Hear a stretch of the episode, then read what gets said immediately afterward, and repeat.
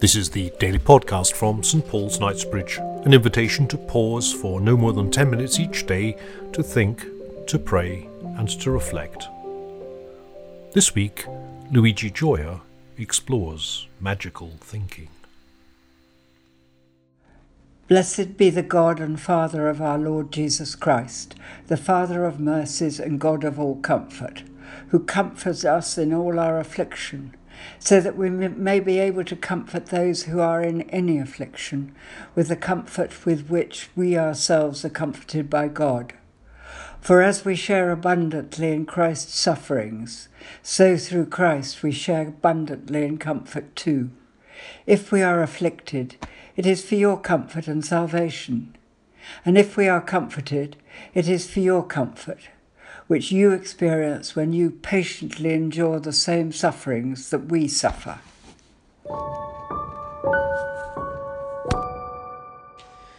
Magical thinking believes that there are quick fixes to problems.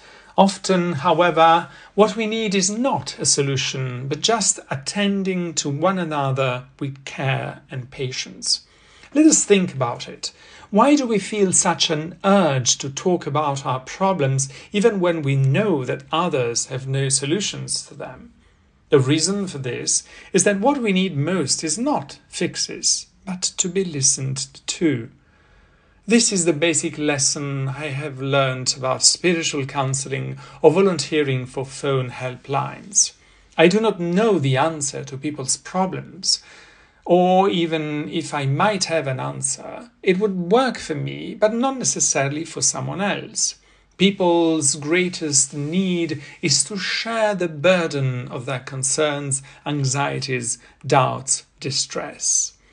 Our inclination to come up with quick fixes often betrays our impatience with people, our lack of true compassion, our unwillingness to spend our time listening to you people.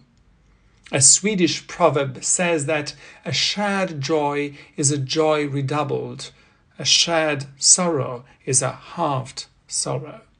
This also is Scripture's greatest lesson when we hear the psalmist crying, I lift up my eyes to the hills, from where does my help come? Faith does not spare us such questions, and God wants us to voice them to Him, to share them with Him. The Bible does not portray a God who comes up with quick fixes.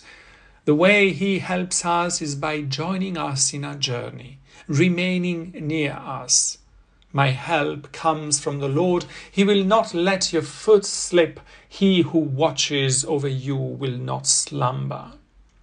When a friend is ill, I am not expected to heal her, but I can watch over her, be with her, keep her from harm just like the Lord. The Lord watches over you, the Lord will keep you from all harm, He will watch over your life. We often complain that God does not listen to our prayers because He does not solve our problems straight away. We might be looking for the wrong thing. Just as with any other of our true friends, coaches, or spiritual guides, God knows that real solutions are not acts of magic, but works of patience. Fixes are a parody of solutions, and time quickly calls their bluff. Solutions do not come from heaven, but well up from within, and reward only those who know how to wait for them to come at the right time. Supporting each other while we wait. This, in the end, is what real love looks like.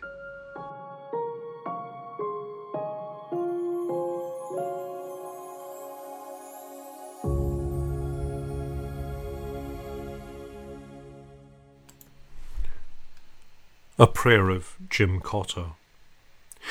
In the depths of my being, I become quiet and still. I wait for you, my God, source of my salvation. Thank you.